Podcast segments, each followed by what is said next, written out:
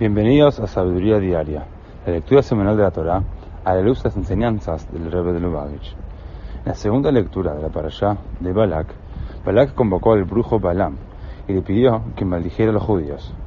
Balaam aceptó el encargo, pero aclaró a los enviados de Balak que solo lograría la maldición efectiva de los judíos si antes lograba convencer a Dios al respecto. Como dice el versículo, Lo ujal la'avor et pi Hashem Elokai la'asot k'tana u'gdola. Dijo Balaam a los enviados de Balak: no puedo hacer nada, pequeño o grande, que transgreda la palabra de Dios. Explica el Atreventani: el mal no es autónomo, es apenas la herramienta que usa Dios para ocultarse del mundo y permitirnos elegir libremente entre el bien y el mal. El Zohar, la obra clásica del misticismo judío, compara el mal a una prostituta que es contratada por un rey para seducir al príncipe. A pesar de que hace uso de todos sus poderes seductores para atraer al príncipe, la prostituta, al igual que el rey, en realidad espera que el príncipe sea lo suficientemente fuerte como para resistir sus avances.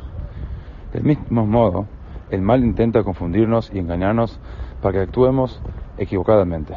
Pero lo cierto es que solamente está haciendo su trabajo y preferiría que no nos fijáramos en él.